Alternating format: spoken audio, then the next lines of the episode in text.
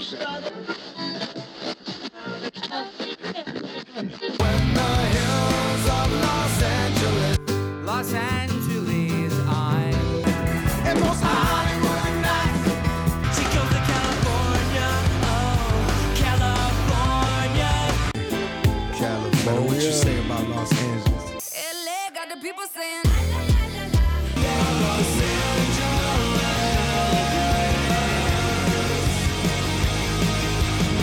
listening to Corner of the Galaxy on cornerofthegalaxy.com.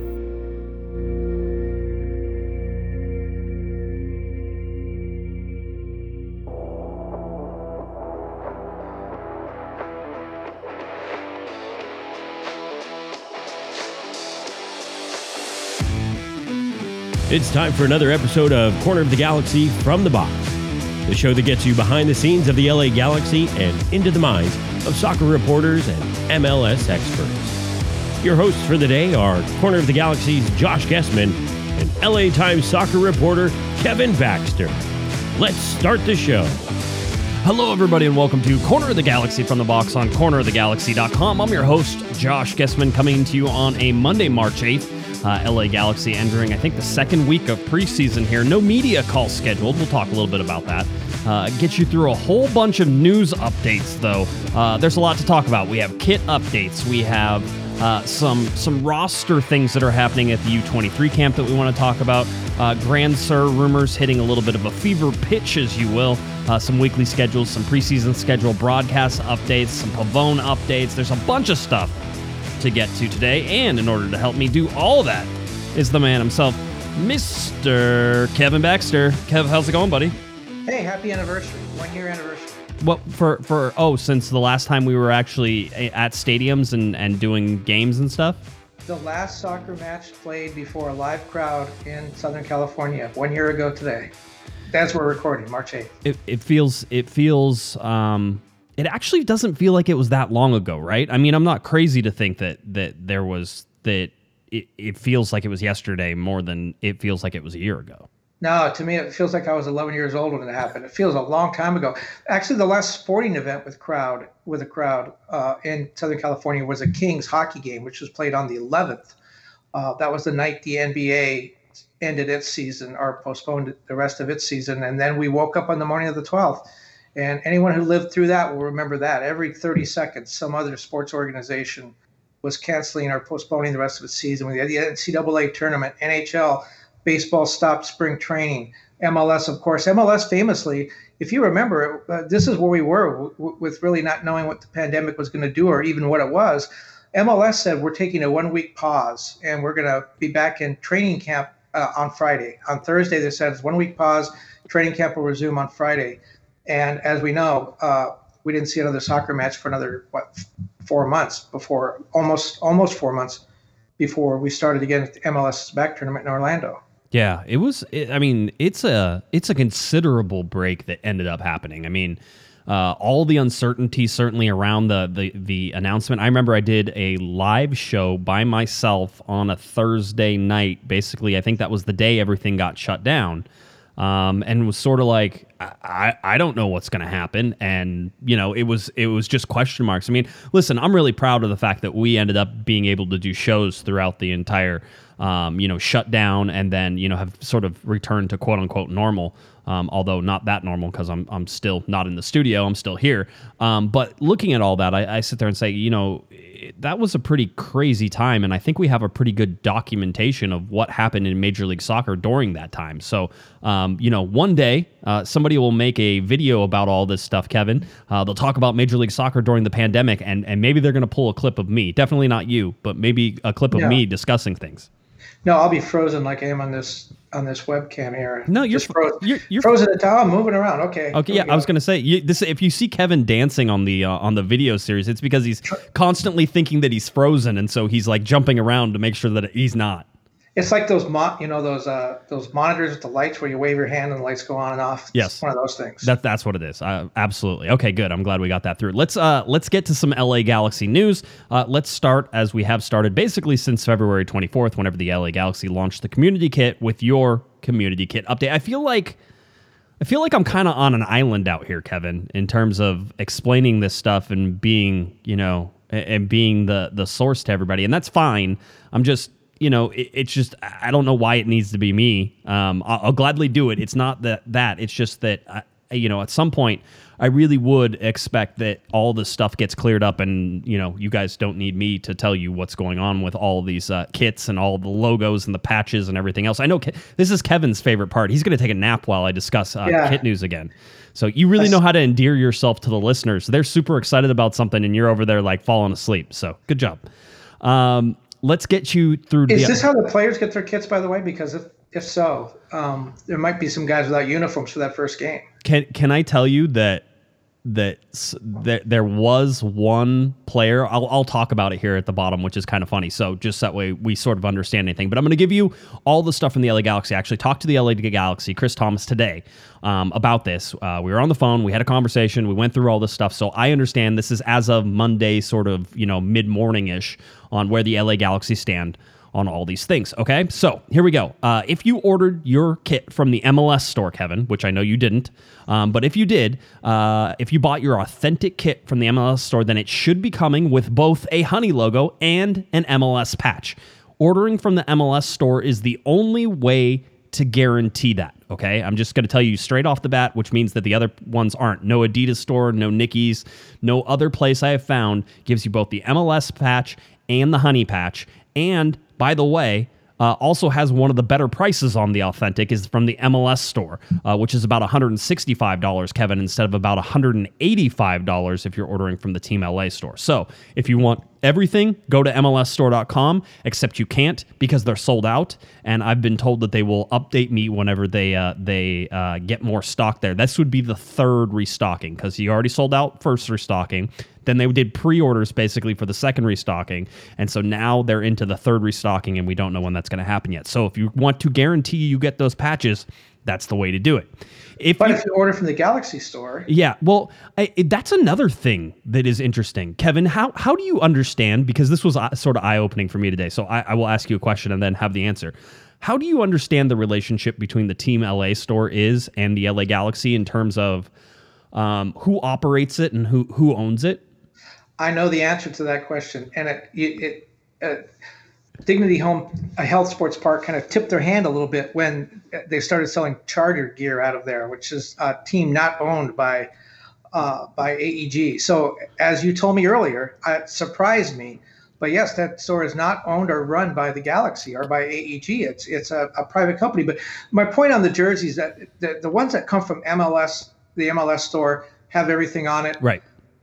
But Honey ordered into a very lucrative for the Galaxy deal to right. have that shoulder patch, and the Galaxy now are selling shirts without that patch. If I'm Honey, I'm pretty pissed off because these are people going to be wearing that shirt around Southern California without my advertisement that I paid a lot of money for, without that advertisement on the on the sleeve. Yeah, it, it's interesting. I, I mean, I, I, don't know. At, whenever that got launched, a lot of people were like, "Good, I don't want that on my kit." But you know, it's one of those things that if you want the authentic, and authentic means it's supposed to look like the players. Um, that's what authentic means. It should look like the players' jerseys. They're not player issues. They're still issued. They're still different. There's still a difference in quality there. Um, but knowing that that's what you're paying the authentic for. So if you go and you order from the Team LA store, uh, your kit will not have a honey logo on it and it will not have an MLS patch. The only reason you got a honey logo on it is if you were one of the first 100 people to put in the promo code and get a honey patch, you got 15% off and the honey patch. But that 15% off was less than the standard season ticket member discount of 20%, and it was 10% less than the super duper season ticket holder discount of 25%. And I don't know how they decided who got 25% and who got 20%. I have no idea. I just know that there were two separate codes at least that got sent out. Um, well, you lost me way a long time ago with all those percentages. Yeah, yeah, I, I know. Once we get into the numbers, we lose you, Kevin. But no, I, basically, so if you ordered from Team LA store, uh, you're not going to get any patches on it, and if it did come with the honey logo, it's because you did it. Here's what the LA Galaxy are saying: um, is basically that that's the way that it's coming, and the people who run it, I think, are Rank and Rally are the uh, on the are the store who operates the Team LA store, and I think Rank and Rally is either the parent company of or Levy is the parent company of Rank and Rally. I don't know which which is who and who's in charge there uh, of the upper, but but Levy Levy is the people who do all the food in the stadium, right? So there's this like sort of uh, connection between those uh, companies already doing business with AEG, already doing business at the uh, stadium. So you have that connection there. But anyway, Rank and Rally says that they have never had MLS patches, or at least that is what was sort of communicated to me. But we already know that wasn't true. And actually, I questioned that, and there was a question about that. So, uh, they, we're still trying to figure that out 100%. But some people sent me, Kevin, 2019 jerseys that were bought like at the Team LA store in the stadium you know the the digital the night navy uh, kits that had MLS patches on them. So I mean that's a little fuzzy on the math there and trying to figure that out. Here's what the Galaxy are doing though. They want to try to make that as right as they can. So what they're going to do is uh, they're figuring out a way and they're finalizing this this week. So I got a little early access to this deal. So we don't have everything completely finalized in terms of the details. But the Galaxy are basically going to give uh, fans the chance to take their jerseys uh, take them to the Team LA store, probably at the stadium whenever that opens back up and whenever people are allowed to go do that. Um, and for a nominal fee, or at least a small fee, let's say, um, you know, I think anywhere between one and five dollars is sort of in the small fee. You can get the MLS patch pressed on it, and you'll get the Honey logo pressed on it. Um, that's that that's sort of the the, the plan there. So that's how they're. There should be no fee. That should be free. By I, the way, I I don't disagree with you, and one of the reasons I don't disagree with you is that you paid twenty dollars more for a jersey at the Team LA store. And talking with the Galaxy, basically, it's you know the the MLS store um, bakes the cost of that into the jersey right? And so the MLS store says basically it's more money to have those patches on there, but it's baked into the cost of the jersey. They know they're going to have to heat press those and heat transfer those along with the number set and everything else. That's why there's an increase from the blank jersey to the letter set, and that's all baked into the cost. And apparently the Team LA store doesn't have that cost baked into their thing, even though they're charging $20 more than MLS is, and MLS, I imagine Kevin is still making money off jerseys by by printing them and doing all that, right? They're probably not losing money. No, they're on, not doing it for free. And, and, and again, uh, if I were Honey, I'd be a little upset by this whole thing because I don't care if someone in in Illinois bought a jersey from the MLS store and it doesn't have my patch on it. But if there's someone in El Segundo, I want them to have that patch on because that's who I'm advertising to. Yeah, it, you you make hundred percent sense. I understand that, and and you're right, and that's one of the reasons I would think that Honey would want that to happen, and you know maybe maybe something happens there. We'll see. But anyway, that's the plan right now is is for that to happen. Here's the other updates I have for you. Two other ones.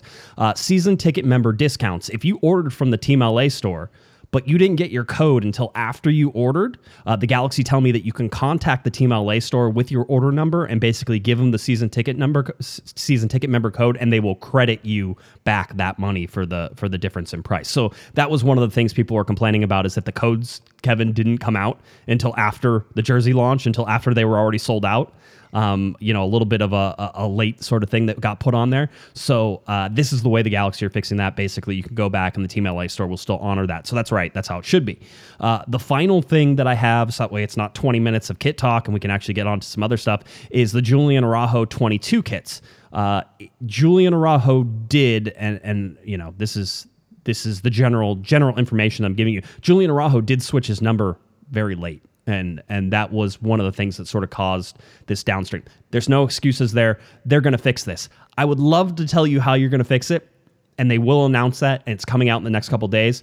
But all I will tell you is that if you ordered a number 22 Julian Araujo kit, you're going to be very happy with the solution that they came up with, and um, it's what I call a complete solution on that uh, in terms of you're going to be taken care of. You will get a, you will get everything that you need to get on that. You you know the number two and the number 22. You're going to be fully taken care of, and the Galaxy got that one uh, right. So just hold on to that one, and and I think you'll be fine. But I, I did get told this little nugget, Kevin, which I think you might find funny.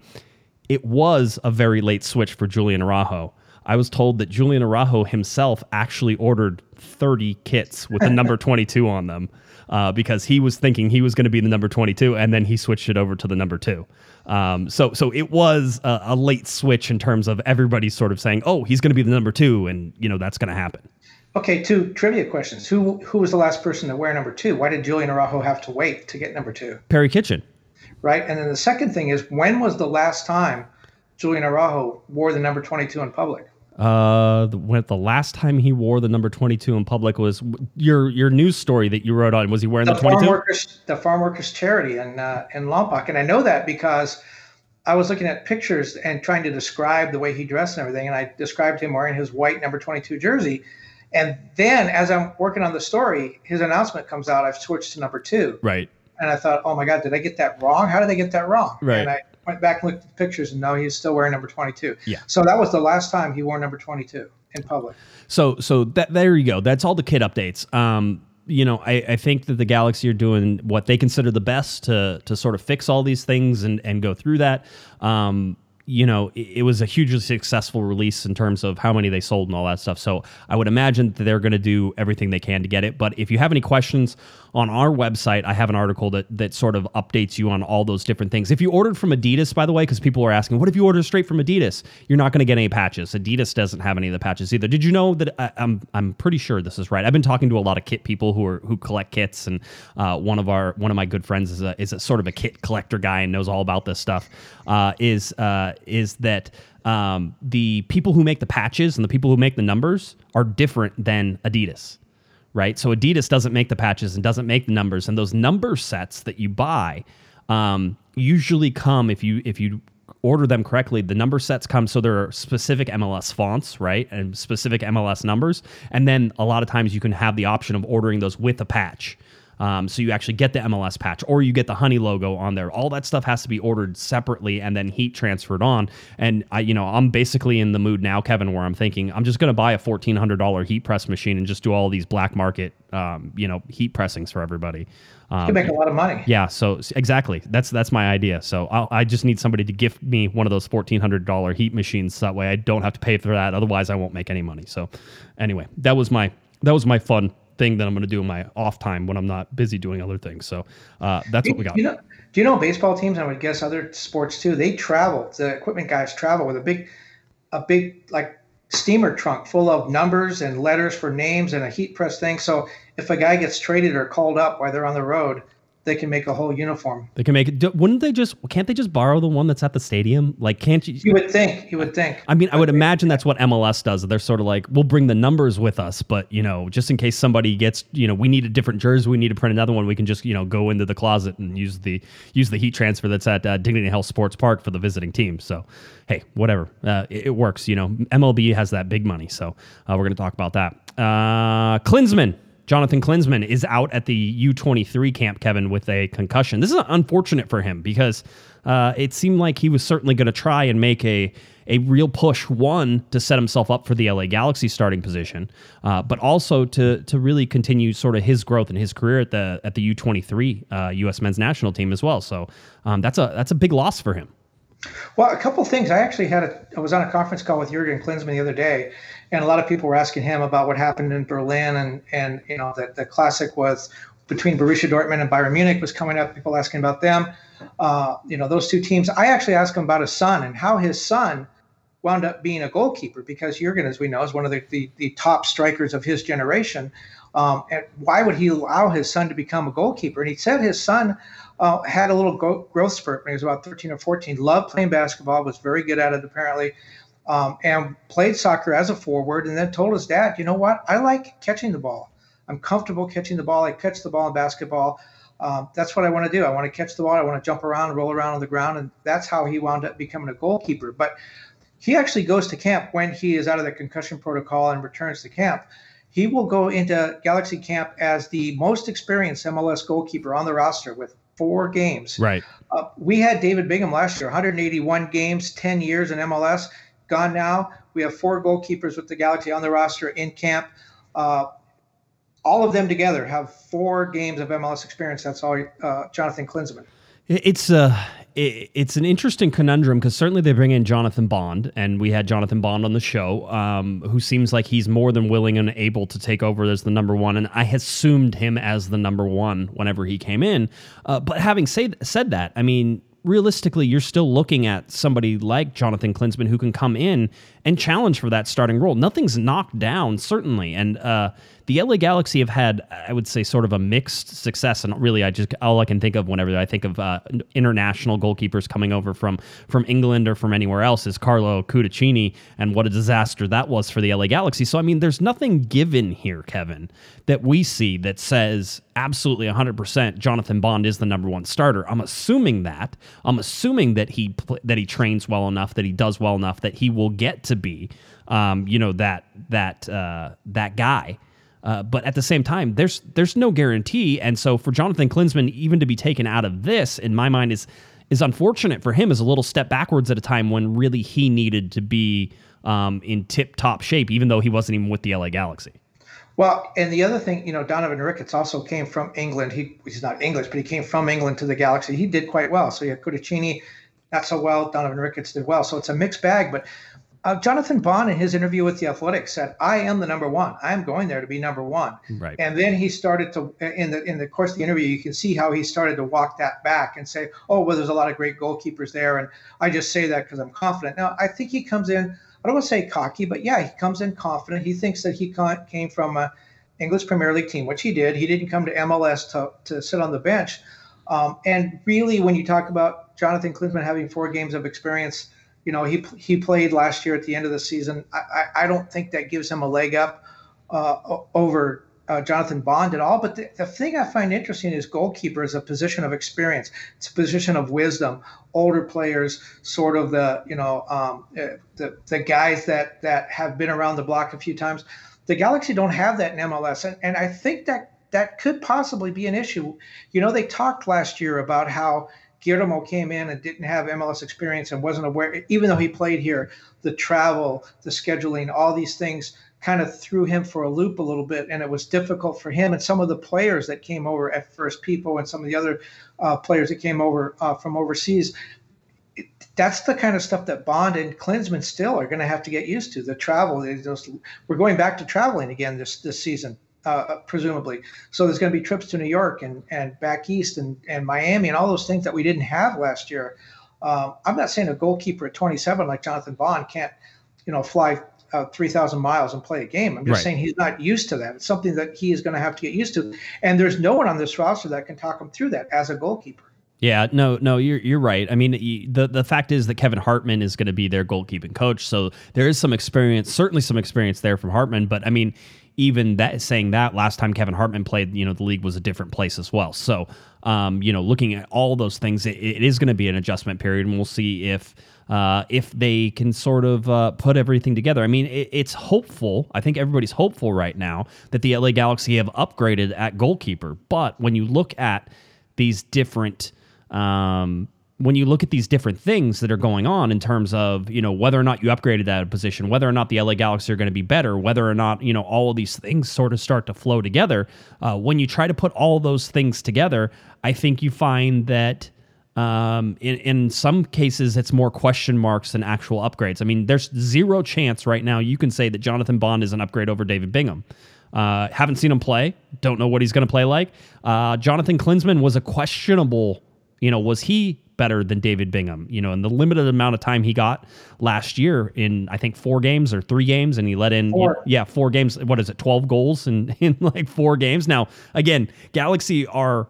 Uh, the Galaxy defense and just the way that Guillermo and had him set up for a lot of this, Kevin, was um, wasn't great, right? This it wasn't exactly what everybody wanted. Um, you know, from from uh, you know the the LA Galaxy defense and from everything that they were trying to do. So saying that is, you know, have we really seen the best of of Jonathan Bond and my my uh, or, or, excuse me, your, uh, Jonathan Klinsmann?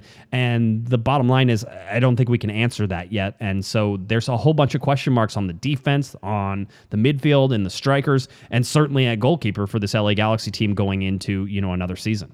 Well, you know what's really interesting is it used to be goalkeepers and defenders, but especially goalkeepers were American players. That's teams did not spend a ton of money on on goalkeepers. They spent the money on strikers and attacking midfielders. So the the, the defenders and especially goalkeepers came from the United States.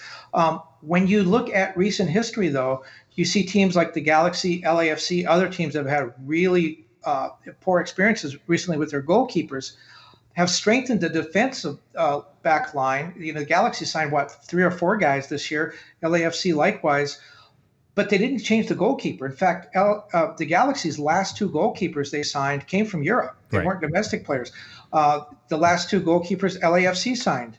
Both came uh, from overseas. Sisniega's Mexican and, and Ramirez uh, comes from the Netherlands. So there seems to be a dearth of U.S. goalkeepers. I can't think of another team in MLS that has signed a starting goalkeeper that's you know a domestic player. Right. Um, so there seems to be a real lack of goalkeepers, quality goalkeepers, and teams are trying to make up for that. Teams like the Galaxy are trying to make up for that by signing a bunch of defenders and just saying if the ball doesn't get through the back line, the goalkeeper never has to touch it. That's how we're going to solve this problem. Well, I mean, you know, and it should also be pointed out that for roster purposes, and certainly in the case of Jonathan Klinsmann, he is a domestic player. He plays for the U.S. men's, you know, the U.S. men's national team, the under 23 team. Uh, Jonathan Bond, also a domestic player in terms of their roster designations. It's just, uh, you know, uh, Jonathan Bond has all of his experience overseas in in the UK. And Um, Klinsmann did until he came. yeah. Uh, all his professional experience. yeah, all of his professional experience again was was overseas. Um, but it's interesting how they're both uh, domestic players. And we talked, uh, you know, about Derek Williams um, and how the LA Galaxy on Thursday night. Um, uh, I think Larry was on. Was it Larry? Yeah, it was Larry. God, Thursday seems like it was so long ago. Uh, with Larry on, you know, I, I sort of talked and wanted to highlight again that that it seems that Dennis te Kloese, and certainly I'll, I'll put this in Dennis's lap, has a list of these dual nationals that can come into Major League Soccer and don't take up international slots, and therefore can fit into both of those buckets. Uh, and it seems like he's already pulled two of those people off their list this time. I mean, the difference between the 2019 LA Galaxy, which I think at one point had 10 international players, possibly 11 international players on the roster, and right now the 2020 or excuse me 2021 LA Galaxy which currently has four international players expecting a fifth to be added here shortly uh, is night and day in terms of how they're using the dual nationals and how they're using the international slots. Um, and to me this is a much more successful way of doing things in terms of using dual nationals, not spending your international slots on a whole bunch of different players and you know role players and bench players and everything else, but using those slots where you need them the most, which is you know in that starting lineup, in that offensive end of things for the most part. So um, for me, it, it seems like it's been uh, at least in theory, it's been uh, sort of a home run with that. Well, how are you counting Jonathan Dos Santos? Jonathan Dos Santos currently is an international player. But I understand he's trying to get a visa or at least a green card. Is that still a thing? Because we talked about this what two years ago, Kevin. Whenever we were at like an MLS uh, an MLS media day, and we were trying to figure out whether or not it was happening, he said no, he wasn't doing. it. Is it is this now a thing again? well, I don't know for sure, but a couple of things have changed. One is his brother's gone. Right. Um, and the other thing is, is he told me in the interview we did a couple of weeks ago that he loves it here and intends. He has bought his home. He's not renting. Um, he's bought his home and he intends to make his it to you know retire. uh, You know when he retires from the game to live here. So it would seem to behoove him in a lot of different ways to at least get a green card, uh, if not you know actually apply at some point maybe for citizenship. And it's not going to hurt his status with the Mexican national team. It, it doesn't hurt his status with the Mexican national team. It makes him more valuable within the league, uh, within Major League Soccer. So it makes him more valuable to the LA Galaxy. The fact that he doesn't take up an international slot. And here's a guy who wants to be a captain and a team leader and learn English to do that.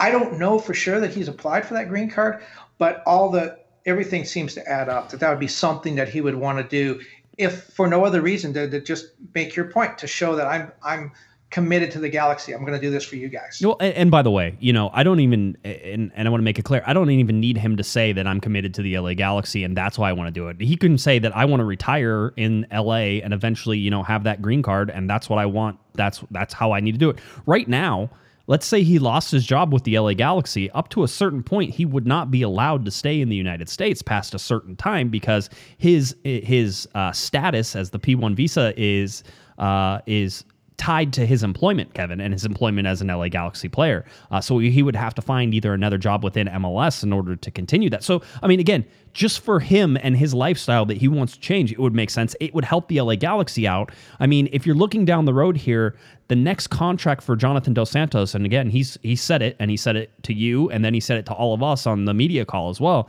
He said, "My this is my contract year. I, I'm I'm out of contract at the end of this year."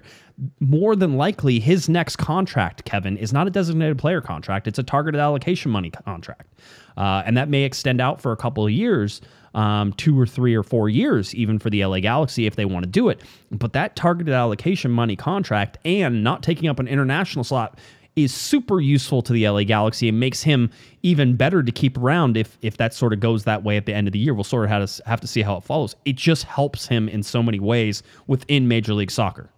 And within, as you said, within his personal life, and I believe Mexico is one of those countries that recognizes dual nationals. In other words, if he even if he got citizenship, uh, much less a green card. That that doesn't detract from any of the rights that he has in Mexico. He can own property, he can import things, he can do all those things that he would do as a. I believe that's the case that he could do as a Mexican national. He could continue to do that as a green card holder. So it, it just, I mean, again, we're speculating. Right. Uh, but if he were to do that, I think it um, it would be great for the Galaxy, and I think it'd be really good for him too. Well, let's uh, let's go on from one international player to a possibly next one.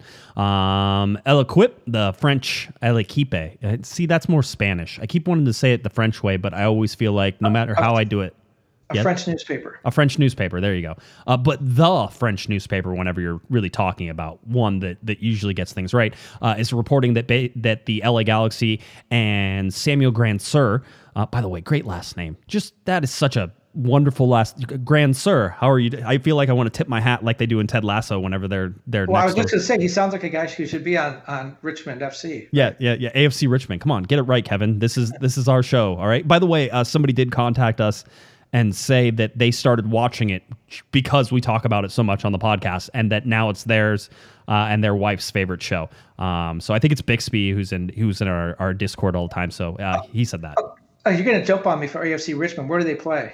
Uh, uh, uh the the the dog track. Oh, at the dog track is that what it's called? Greyhound, yeah. Oh, the, the Greyhound. Same called the drop the dog track. Yeah, yeah. You, you you got me there. Good job. All right.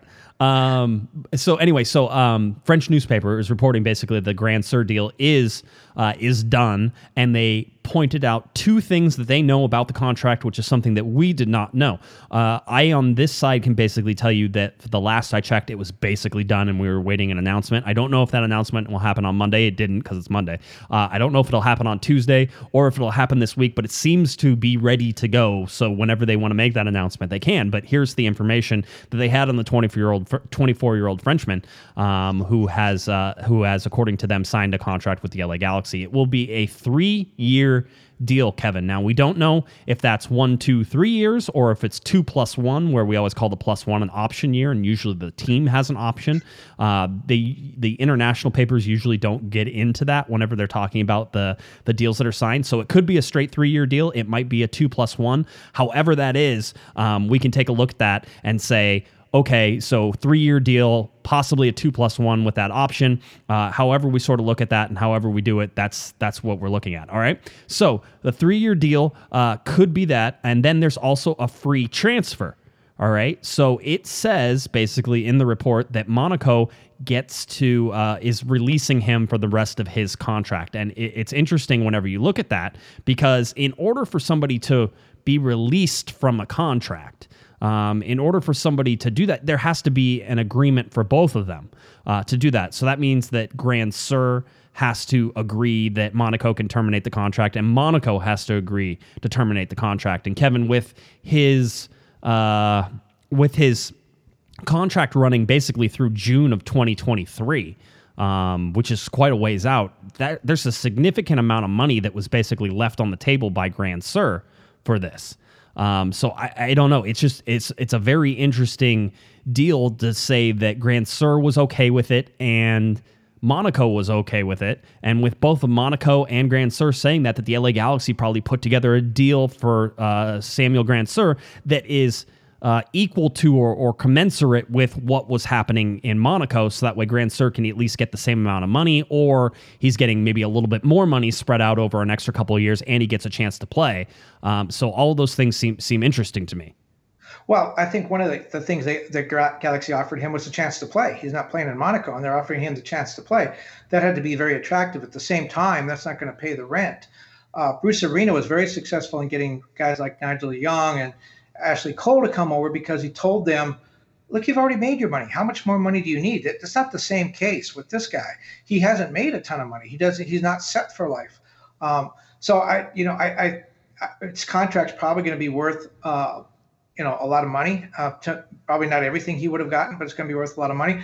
Another thing you mentioned the two the uh, the length of the contract with the options.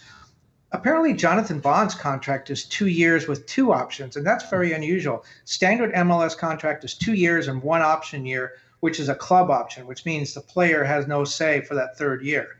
Um, so it's really, in, in, in the player's mind, it's a two-year deal.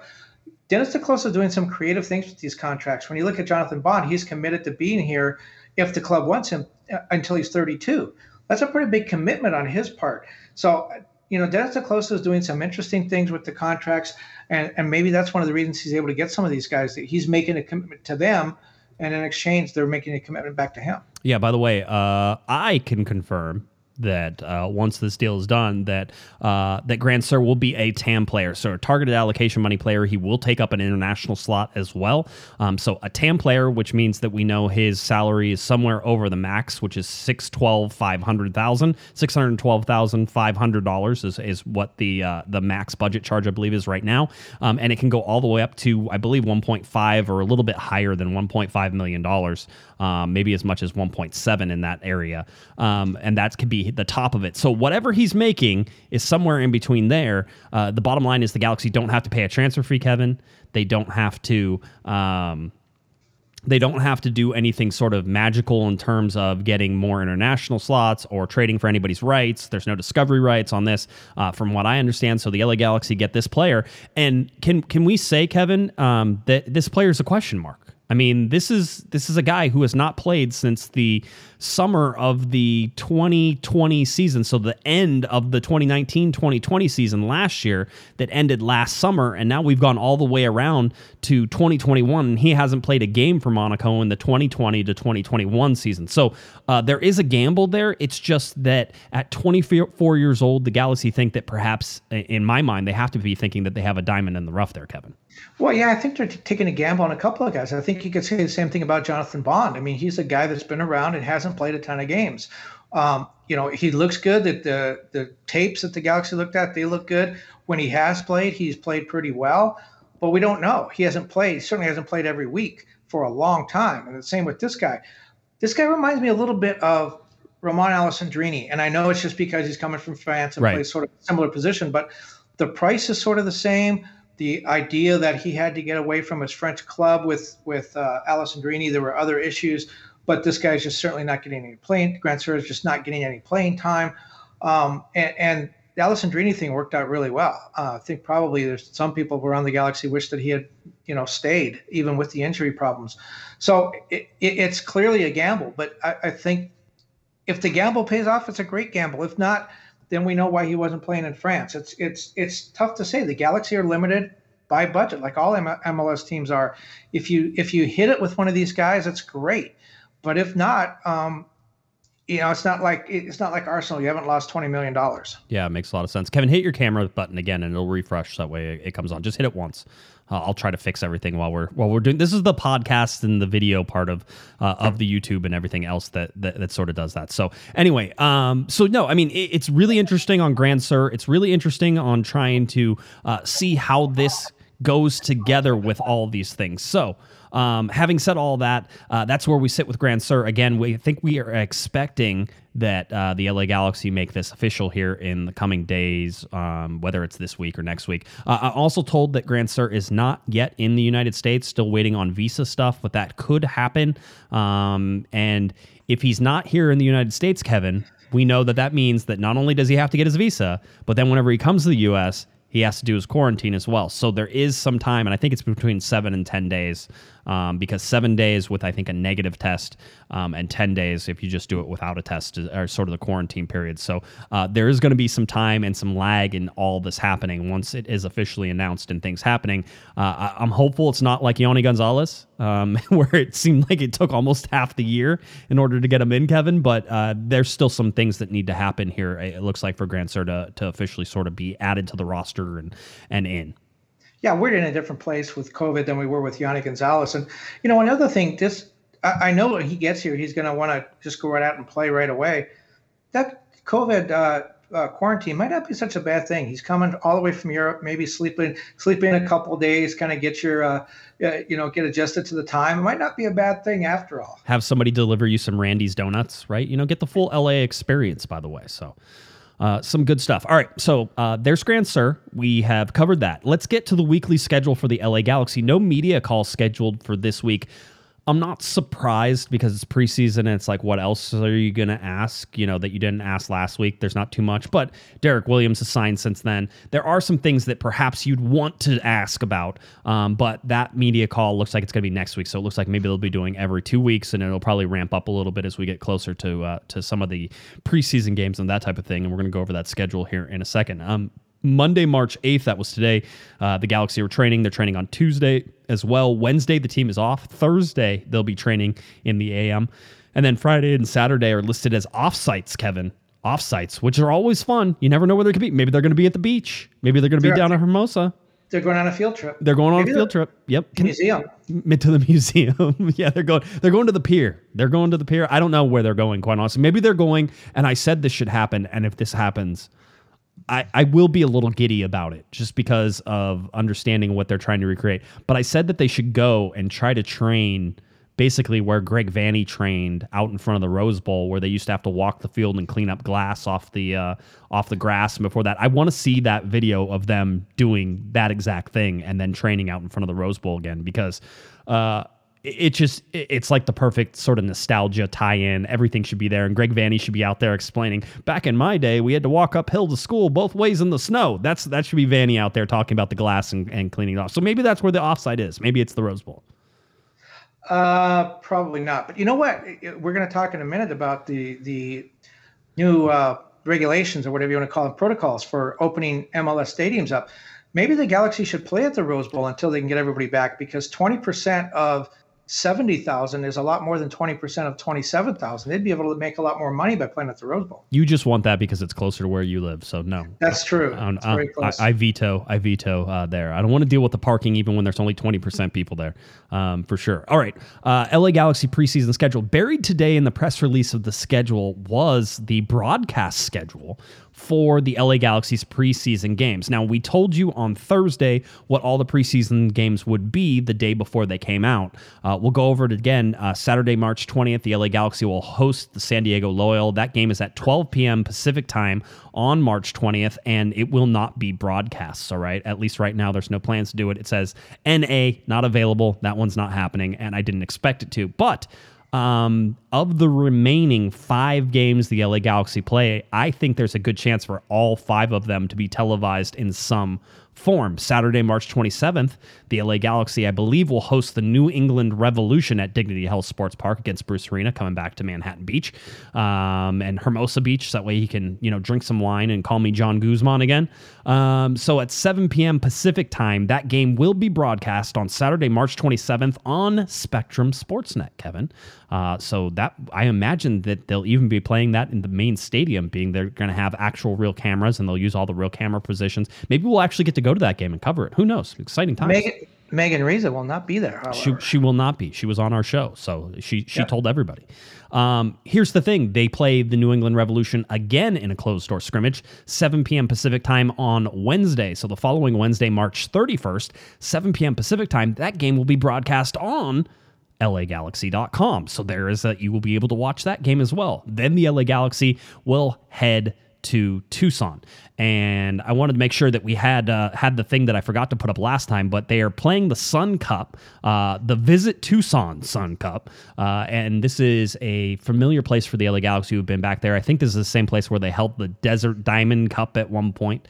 Um, so we had all of that stuff to sort of talk about. But the interesting thing here um, is that at least one of those games, Kevin, looks like right now um, that it will be uh, broadcast on uh, LA, LAGalaxy.com. And that is the last one, Saturday, April 10th. But you know, another thing about those games, spring training games now have fans. My guess is you could probably go to these games. We due to health and let me let me quote from the website for right now. Due to health and safety regulations, media and limited fan attendance are soon to be determined. All right, so that is where they're at right now. But I am with you there will be fans there. I don't know how many, uh, but I know some people are actually planning on going, and so we'll see if that ends up happening. Uh, and you can go and actually do it. But uh, the LA Galaxy have three games they're going to play there. Uh, Saturday, April third against Sporting Kansas City. That's a 12 p.m. Pacific time kickoff, and Wednesday, April 7th. That's a 3 p.m. Pacific time kickoff against the Colorado Rapids. Those two, the broadcast schedule is TBD. Um, I would imagine that all the games there will be broadcast in some form, but at least one game over the air on uh, on well, I shouldn't say over the air on cable uh, for Spectrum Sportsnet, and at least two games on LAGalaxy.com of the six. So of the six, you have three right now, and I think there's a good possibility that you could get four or five of those um, to actually do that. So, but you know, you know what I want to see this preseason? I want to see the Galaxy play the reigning MLS Cup champions, a little bit of a rematch against Gyasi Zardes and Perry Kitchen. You think that might be able to happen? Uh, l- let me just say that there is there is the a good possibility there is a super se- secret closed door scrimmage uh, that the LA Galaxy will be playing against the Columbus Crew, and uh, if that happens, one, it will not be televised, uh, but two, it probably won't look much like a game either. It'll probably be some one of those weird 20 20 20 games where they play each play 20 minutes and it's three different teams and blah blah blah all that stuff. But yes, I do think that there's a good possibility of uh, Caleb Porter and Gyasi Zardes and Perry Kitchen uh, going up against uh, the LA Galaxy. Is Hector Jimenez still? No, uh, didn't Hector go down to Austin? I think he went down to Austin. But anyway, yes. So I wonder if if they do the 2020-2020, let's use Gyasi at right back for one of those. just just just to taunt the Galaxy. I think that's yeah. a great idea. I, I, think that's a great idea. I having covered that time in LA Galaxy history with Sigi Schmidt moving Gyasi Zardes to right back, uh, I often sit there and shake my head at that and say, yeah, I mean – I get why they did it. And listen, Gyasi Zardes needed a change of, of scenery. That was 100% absolutely sure that that was going to happen. Um, that he needed that in order to be successful. So I'm not sure he could have resurrected his career with the LA Galaxy, even if they had the best coach. Actually, that's not true. They probably if they had the best coach. Um, let's get to the uh, to the MLS schedule, and you you have been sort of paying attention. The one of the big hiccups that we've been seeing, Kevin, is that we didn't know whether or not or where the Canadian teams would be playing, and at least so far we have two of those uh, questions answered yeah, we, we know that Toronto is going to play. They're going to be based in Orlando, actually placed just outside of Orlando. They're going to be at a resort that has soccer fields right behind uh, the hotel. So they're going to be. That means they don't have to share a training facility with Orlando or Orlando City. Uh, so they're going to be training there. They're going to play some games in Orlando City Stadium. They're going to play some games in Tampa. So Toronto now is going to be based in Orlando. We just found out today, Monday, that Montreal is going to go to Fort Lauderdale. They will use apparently use Inter Miami's training facility and maybe uh, some other facility there. Perhaps FIU. I know a lot of uh, the, the U.S. national team has used FIU before, uh, and they will play their games apparently in Fort Lauderdale as well. Why are they? We don't know where Vancouver is going to go, but this is one of the things that's been holding the MLS schedule up. There has been a ban on non-essential cross-border traffic between the U.S. and Canada since last March. And there was uh, the, the Biden administration has put a task force together to work with the Canadians on solving this issue. They have not done that yet. They've extended uh, the ban to the end of this month. And so the two Canadian teams said, we can't wait any longer. They've moved down here. We don't know where Vancouver's going to go. They went to Portland last year, but now that MLS has some some clarity that uh, it doesn't look like those Canadian teams are going to start the season in Canada. I think uh, we should see the schedules come out pretty soon. And uh, Bob Bradley talked at LAFC's media availability today about how he expects it to be closer to a real MLS schedule. He doesn't anticipate that it's going to be a full regional schedule like it was last year. It may start out that way, but he expects to see cross country flights fairly soon into this MLS season. And so that would affect the Galaxy as well. But I, I think we're going to see a schedule now real soon now that we know the Canadian teams will start their season in the U.S. Yeah, it, uh, it, seems to be leaning that way for sure. Uh, but the big news, obviously, here in Southern California is that when the LA Galaxy return on April 17th, we don't know where that will be, if it'll be at home or if it'll be away, Kevin. Uh, but there is a chance that fans could be at the stadium at Dignity Health Sports Park. Well, not just a chance. It will happen according to Governor Gavin Newsom. On April 1st, he has cleared uh, amusement parks and outdoor outdoor sports arenas. You're not going to see a Laker game, a Clipper game, a Kings game this year, probably. but they have cleared outdoor stadiums to welcome in fans, and it goes based on the tier. There are four tiers. As people, if you don't know this, you should know this. There are four tiers based on the coronavirus activity in your county. Uh, there's the purple tier. That's the most restrictive, the highest concentration of coronavirus activity. So this purple, red is, is the next one, orange, and yellow. Yellow is basically everything's back to normal. Um, LA County and Orange County right now, they are both in the purple tier, the most restrictive tier. Even if they don't come out of the purple tier, uh, the Galaxy will be able to have 100 fans at their first game. We don't know when that is. At the season opens April 17th. We don't know if the Galaxy will be home or away. But the first game, Gavin Newsom says maximum 100 fans can come, even if you're in the purple tier. Um, we expect LA County to be in the red tier by uh, early April, uh, certainly by mid-April when the Galaxy would, would presumably play their first game. The red tier is a little bit more forgiving. 20% capacity in the stadium for a stadium like uh, Dignity Health Sports Park. That means I think around 5,400 people can come. There are certain restrictions. You have to live in the area. There's restrictions on the, the kind of concessions that can be sold, food, and those kind of things. You have to wear a mask, of course. That, by the way, will be strictly enforced. I've heard of fans being ejected in other states from sporting events for not wearing a mask. So you will need to wear a mask. Um, uh, and uh, you know there'll be social distancing. So about 5,400 people if we're in the red tier. If it goes to the orange tier, the next one up, 33 percent. Uh, and you see it'll grow. Yellow tier will be 67%. So there will be fans that first game. We don't know will it be 100 or will it be 5,400 or maybe even 10,000 if they if you know, or near 10,000 if they go to the yellow tier, uh, or excuse me, the orange tier. But there will be fans at that first game. There'll be certain restrictions. The Galaxy put out an announcement. They really don't know how they're going to do this. They have an idea. It's going to be season ticket holders. I don't know how they determine first come first serve. Whether it's if you've been a season ticket holder the longest, you get the first chance. Presumably, once they cycle through all the season ticket members, and uh, find out how many people want tickets. If there are some tickets left over, my guess would be those would go on sale to the general public. I don't know that. The Galaxy are scrambling a little bit. I think all MLS teams are, all sports teams in the state.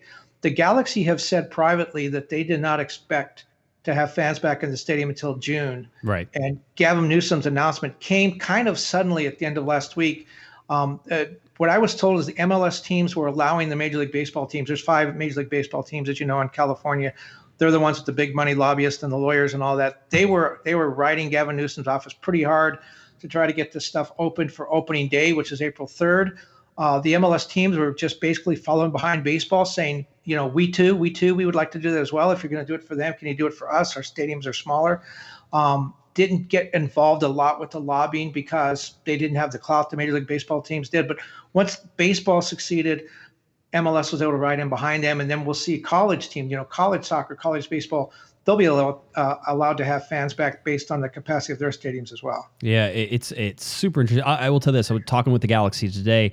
Uh, they were having discussions in the weeks prior to this about the fans coming back.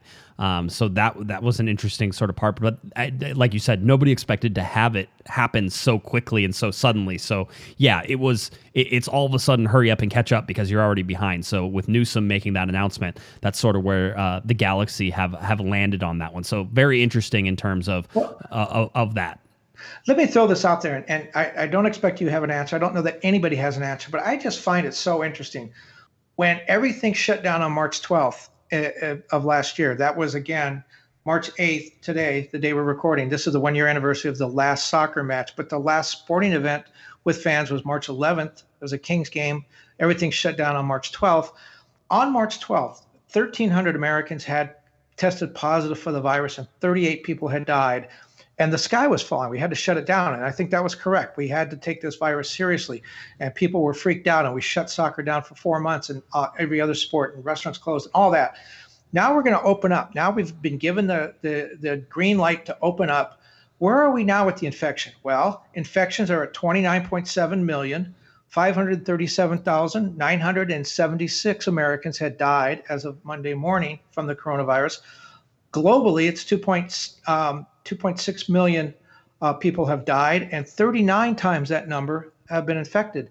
And now all of a sudden it's safe to go back. I mean, I get it. We have to go back to normal at some point, and uh, with the Biden administration promising to vaccinate vaccinate every adult who wants a vaccine by by late May, probably a good idea to start cranking it up and, and getting back to normal. But it just, I, I just can't get beyond the fact that 39 people had died on March 12th, and we had to shut everything down. And now we're talking 537,000 Americans have died, and we're going to open back up again. Well, well, think of how much uh, more unknown everything was, and that's really where where the difference is, right? You didn't know how it's going to be. Listen, I'm not saying that it hasn't uh, greatly exceeded what perhaps people thought uh, could be possible in terms of the death count, in terms of all of the things that happened, but we also are pretty comfortable with understanding what those those measures are to stay safe as well. And certainly we understand that being outside is better than being inside. We know that wearing a mask is better than no mask. Uh, we have all these things that we've sort of taken a look at, Kevin, and and sort of understood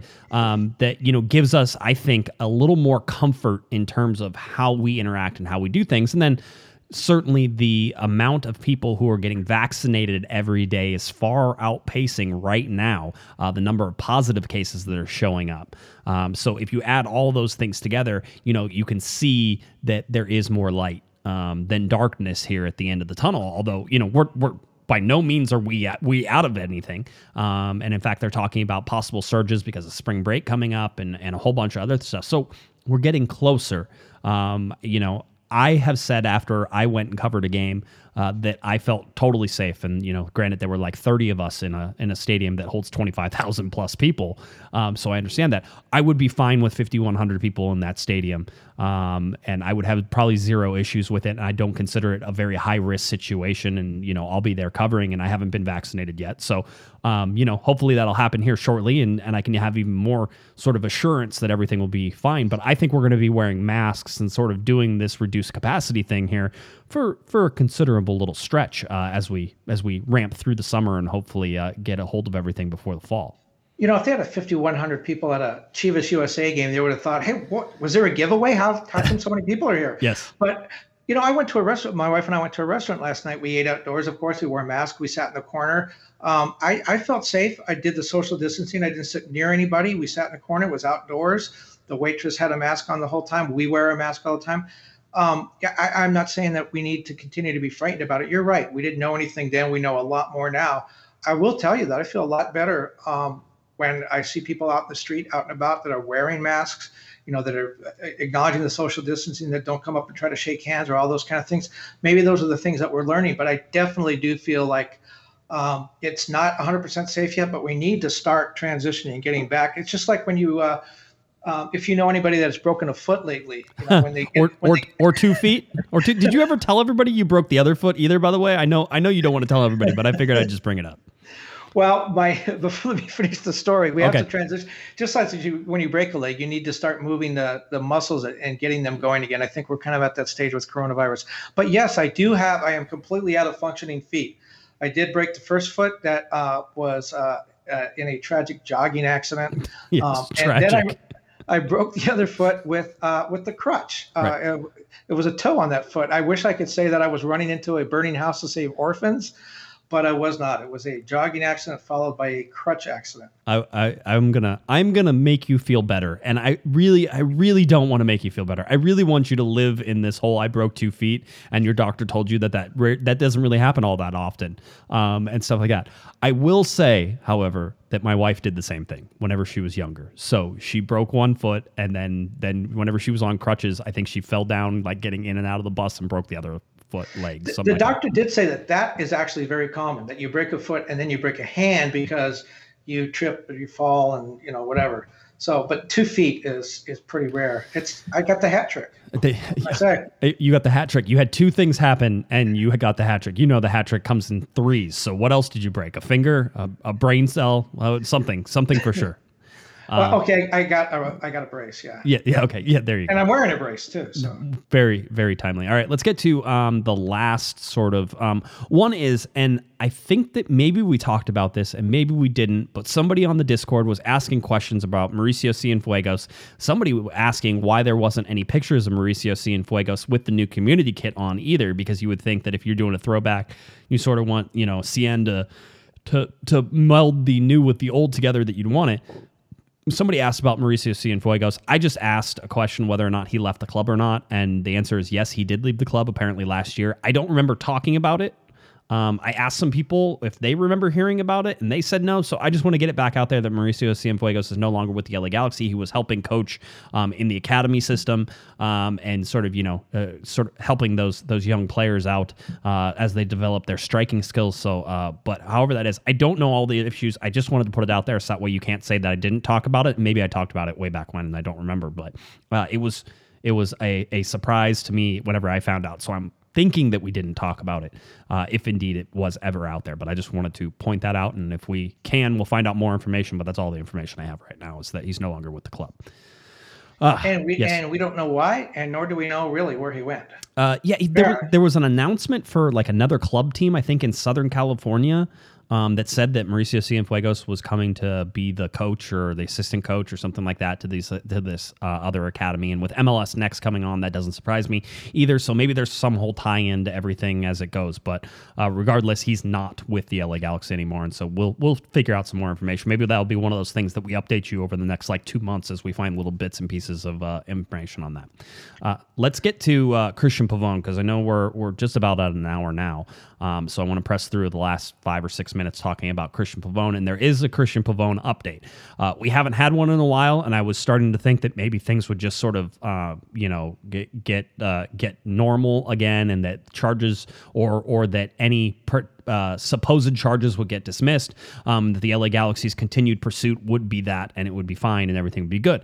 That's not what happened. And today there were a bunch of reports coming out of Argentina uh, about Cristian Pavón and uh, basically that he was formally charged. And we use that in the American uh, judicial system sense, and it could mean something different in the Argentine uh, criminal system. And so understand that we're trying to make the comparisons between what's happening here in the U.S. and sort of how that would l- relate to things in Argentina. Um, I'm going to tell you right now, John Rojas, uh, of course, you know, we talk about him all the time, especially whenever we're talking about Ar- Argentina and about uh, Cristian Pavón, has been doing a great job uh, keeping track of this. And so he's been contacting Cristian Pavón's lawyers and has been putting out some, some different things. So here's what we know right now uh, Cristian Pavón was charged uh, formally charged and will have a day in court on March 23rd. That's basically to answer the charges against him and to give his statement, uh, probably like if you would think of it as a deposition or something under oath to the court.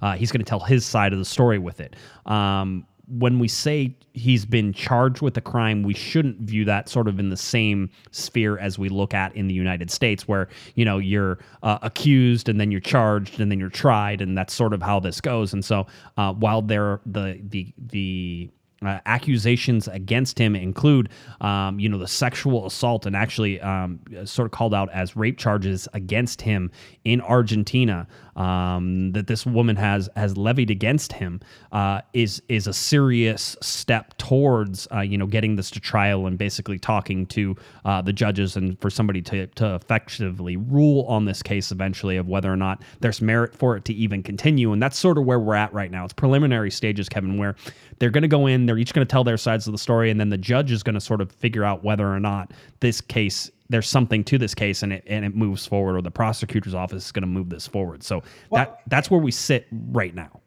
As I understand it, that what you're trying in trying to explain the situation, I, I think he's been sort of named or accused, but not formally charged. Maybe that would be one way to say it. That that there hasn't been the decision necessarily by the court to bring this case forward. I believe right now it is a is it a civil or is a she has a personal lawyer. It's not a civil case at this now, point, it, is it? It seems like that that in Argentina that those things that she has a lawyer and that he has a lawyer and that I believe that the prosecutor's office is the one who charged and the prosecutor okay. does the investigation um, and also does the does the charges and sort of brings this to the court. But it's the prosecutor who sort of figures out I think uh, fact and fiction. This is I, this is way out of my league in terms of this stuff, uh, trying to figure um, out exactly how it works. But the bottom line is that Pavón's lawyers before this were saying, listen, he hasn't been formally charged in this. He has no travel restrictions, and so everything, you know, this is this is going the way that we thought it would go, and you know, there's nothing to this, and as a defense attorney would in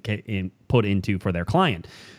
Now um, John Rojas went out and got another statement from the lawyers.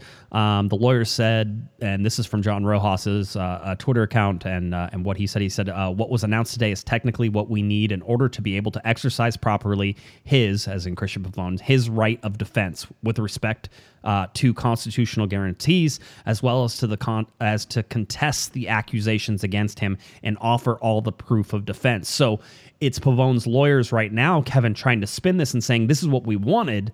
Um, that we want to get this out in front of a judge. We want to get this out in front of the. We want to be able to tell our side of the story. We want somebody to rule on this that way it can go away, um, because we're confident that we don't have any issues with that. That's that's the spin they're trying to put on it.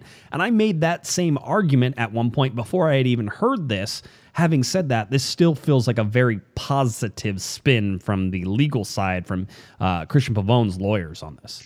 Yeah, it feels to me like an es- escal- um, escalation uh, from the accuser that this that she's pushing for this thing to go forward. And Pavón's attorneys, as I understand it, have kept saying at every step that no, there's nothing here, there's nothing here. At one point, it looked like the judge was going to clear him to travel.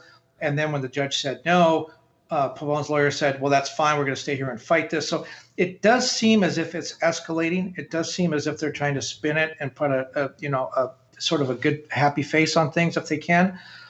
But but you know to cut to the chase, where does this leave the galaxy? Well, I think that they've always had Plan B, and I think they're getting ready to execute Plan B. I think they're probably still talking to Pavón and his agents, and we still don't know if Boca Juniors has signed off on a permanent deal yet all that stuff is up in the air. This certainly clouds that. And we've talked about this a lot. And I think we're still both of the agreement that, um, you know, Cristian Pavón deserves his day in court, but this is a really, really dicey situation for the Galaxy. If they get this wrong, it could hurt more than just their record next season. It could hurt the reputation of the club going forward. Yeah, you know, it's not a very podcasty thing to say, but it was mentioned in the Discord and it was so accurate that I feel like it should be repeated is that you don't have to pick a side here. You don't have to be on the side of Cristian Pavón. You don't have to be a side uh, on the side of his accuser. You can sit there and wait for this to play pay out or play out um, and you know sort of and, and let the chips fall. Now, the LA Galaxy I believe don't have that that leeway in a lot of ways because they're every time that Cristian Pavón's name is being mentioned in this, the LA Galaxy are being mentioned. Um, every time there is a news article about Cristian Pavón and the sexual assault allegations, uh, there is a news that you know that the LA Galaxy are being mentioned. So the Galaxy's name, whether they are interested in Cristian Pavón anymore or not, which last count they were, um, are being mentioned in all of this stuff. And so, listen, if you're Cristian Pavón, and you're innocent, you want this to go to trial as quickly as possible. You want this to be over with so that way you can be cleared, um, so that way you can go on with your life. Um, but at the same time, you know, if you're the LA Galaxy, uh, you know, may, again, we've talked about this. I've always said that I thought it was real dicey and a, and a dangerous situation for the Galaxy to sort of make, uh, to associate themselves with Cristian Pavón while all of this is going on. So, well, the, the thing you said from the Discord is true. We can wait till this all plays out. But Dennis te Kloese maybe doesn't have that luxury put yourself in his position for a second. Let's just we can't put the charges away, but let's just try. I'm not trying to, to minimize the charges or anything. Dennis te Kloese may have to make a decision. Boca may come to him and said, "Do you want the guy? You got to make up your mind now before the case is resolved." If Dennis says no, he's passing up on his leading scorer, his leading assist guy, a, a a World Cup striker from Argentina. He's passing up on that. Right. And if if Pavón is totally acquitted and everything goes away, Dennis missed that opportunity. But if Dennis says, you know what, I believe the lawyers, I don't think anything happened. I think it's, I think that everything's going to be resolved in court. I'm going to pay that guy. I'm going to give him whatever $10 million right now. Let's move forward. And then turns out the charges are true, and, and Cristian Pavón is is sentenced. Maybe he doesn't go to prison. Maybe he's allowed to, to come out on parole and play. Then what the Galaxy do? They got to pay him the ten million dollars. They can't play him. They can't bring him here. So Dennis te Kloese is in a real tough situation. He has probably has to make a decision before this is resolved. Um, you certainly would want to err on the on the side of caution. I would think it'd be much better probably to pass up on a World Cup striker than it would be to to, to hire a guy you know who's found guilty of sexual assault or worse. But it's a tough situation. Uh, there's you know it's it's hard. I don't want to feel sorry for Dennis. There's a lot more big fish to fry in this whole case, but it's just I guess the point is it's not it's not clear cut at this point and may not be for a while. Yeah, it's not. Uh, reminder the MLS transfer window does not open until March 10th. So we still have a couple days before it even opens. It does not close until June 1st. There's plenty of time in there. Uh, it's about whether or not the LA Galaxy. I mean, listen, the the argument might be made that if you you you can afford to wait to summer to fill the DP slot for the LA Galaxy, if you think that they're not, you know, a, a game changing again, Greg Vanney thinks six to eight more players. They've basically signed one, and maybe another one comes in um, with Grandsir, so that's you know four to six more players the LA Galaxy are expected. Pavón may have been one of those, uh, but if you can make it with you know seven players instead of eight players, and you make it to summer, not only do you have a chance to pick up Cristian Pavón again in the summer transfer window, which you would assume that uh, everything is sort of played out by then. Um, although we've heard cases like this can take years to prosecute, to try, um, and to get everything done. But in the summertime, you also have some guys who are coming off of their uh, European and, and UK seasons. Uh, so you have a chance to sort of reload with another designated player there. The only problem is the Galaxy sort of lose that, um, you know, in, in, the in the meantime. And with the U22 rule coming into play as well, Kevin, maybe you don't sign a third designated player, so that way you can get three players at the under 22 rate. Um, so that's another strategy issue as well that you could possibly play out. Uh, if you get it, if you sign a third designated player, you can get one under 22 guy. If you only have two, um, and maybe one of them's a young DP, or you have an open designated player spot, you can get up to three uh, under 22, no acquisition fees on transfers, and and a very low salary cap. So listen, there's a lot of different ways to sort of do this and be patient. I think being patient in this year probably pays off uh, more than having to make decisions right now.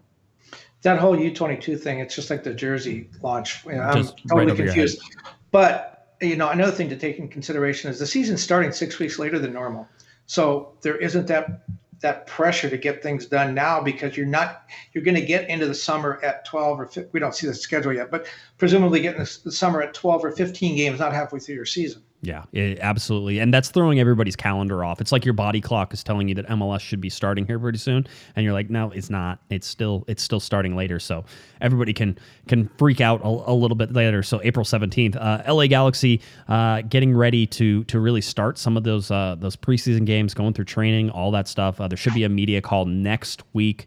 Um, we'll see if any of this other stuff sort of kicks off and the LA Galaxy can get a few more signings by by the uh, wayside. FYI, uh, Victor Vasquez has been linked with the LA Galaxy again. 34 year old Victor Vasquez, who's I think playing somewhere in the Middle East. Uh, this is a different type of player than Giovinco. I just want to throw that out there. So you can't say uh, you know, the argument there when I told you that the LA Galaxy weren't interested in Giovinco was that he was 34 years old uh, and that he was coming, you know, to play, and perhaps his best days were behind him. But that would be a designated player sort of guy there. Uh, Victor Vasquez, an attacking midfielder, uh, central attacking midfielder. Maybe if you put him with Sacha Kljestan, that gets you one whole person um, in terms of the ability to play every single minute of every single game between those two guys. Maybe it's not horrible. Maybe that's what the LA Galaxy want. Maybe they want some veteran leadership, that type of thing. I have not heard anything or been able to verify anything on Victor Vasquez. So, uh, as a matter of fact, somebody in the Discord just hit him up on Instagram and said, "Hey, are you coming to the Galaxy?" And He's like, uh, "I haven't heard anything yet." So I don't yet. Maybe means there's something, but I I I wouldn't fall into that category yet. By the way, you did not um, come with your homework assignment. Your homework assignment, if you remember, was to pick the 16th outfield players who will make the U.S. Women's uh, Olympic roster. Oh yeah. So I'm going to give I'm going to give you another assignment, but you have to answer now. You mentioned next week's uh, media conference. Who do you think the the star player will be? You think Chicharito finally uh, yes. makes a season debut? Yes.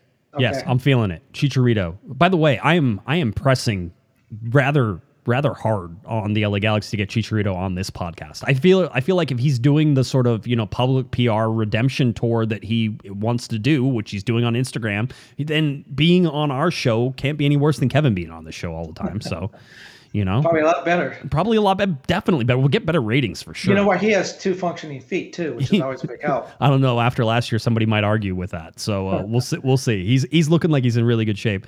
Um, but it would be interesting to have him on and talk for for ten or fifteen minutes with him. So we'll we'll keep pushing on that. Also trying to get uh, Derek Williams on the show. That's another one we're pressing to get because we want to talk to Derek. Uh, certainly want to hit up on up on that Rob, Robbie Keane angle and and how much he talked to Robbie about coming to the LA Galaxy and everything else. It's just a fun sort of thing to say that you know Derek Williams is following in the footsteps of Robbie Keane. Whenever you think about Irish national team player um, and coming over to the LA Galaxy, but that dual dual citizenship, uh, certainly with his his mom being American, or excuse me, his mom was Irish, his dad was American, um, is an interesting little tidbit as well. Same sort of thing with with Jonathan Bond. So a lot of fun stuff. Hopefully, we'll get some of that done and across the line here pretty soon. So is, is Jonathan Bond then following in the footsteps of of uh, David Beckham by your by your philosophy there? Maybe I don't know. That one seems like more of a stretch than than Derek Williams does to to to uh, Robbie Keane. But hey, you know whatever whatever gets people to listen, uh, I'm fine with it. All right, uh, Kevin, is there anything else you want to talk about, or can we be done? We got to get Williams next week because it'll be two. Uh, the, the the pod will go up the day before St. Patrick's Day, and that's that's definitely okay. I will I will work on it work I will effort behind the scenes, as they say. Effort behind the scenes. All right. If you're looking for Mr. Kevin Baxter on Twitter, it's at KBaxter11. And please head on over to the LATimes.com. All of his writing right there. You can find it LATimes.com. He writes about soccer. Follow him. U.S. Women's National Team, U.S. Men's National Team, uh, the other team in Los Angeles. You can find it all there. LA Times. All right, if you're looking for me on Twitter, it's at Jay Guesman, J G U E S M A N, and of course at Galaxy Podcast. Head on over to cornerthegalaxy.com where you can find all of our articles, all of our podcasts, all the updates on the community kit is there as well. All right, for Mr. Kevin the Panda Baxter, I'm Josh Pato Guesman. You are listening to Corner of the Galaxy from the box on cornerofthegalaxy.com. Have a great one, everybody. You've been listening to the Corner of the Galaxy podcast on cornerofthegalaxy.com. You can follow the show on Twitter and Instagram at Galaxy Podcast. And be sure to check out and subscribe to iTunes, Stitcher, and Facebook by searching for Corner of the Galaxy. Fans, we thank you for listening, and we ask that you be kind and courteous to your neighbors as you leave the podcast.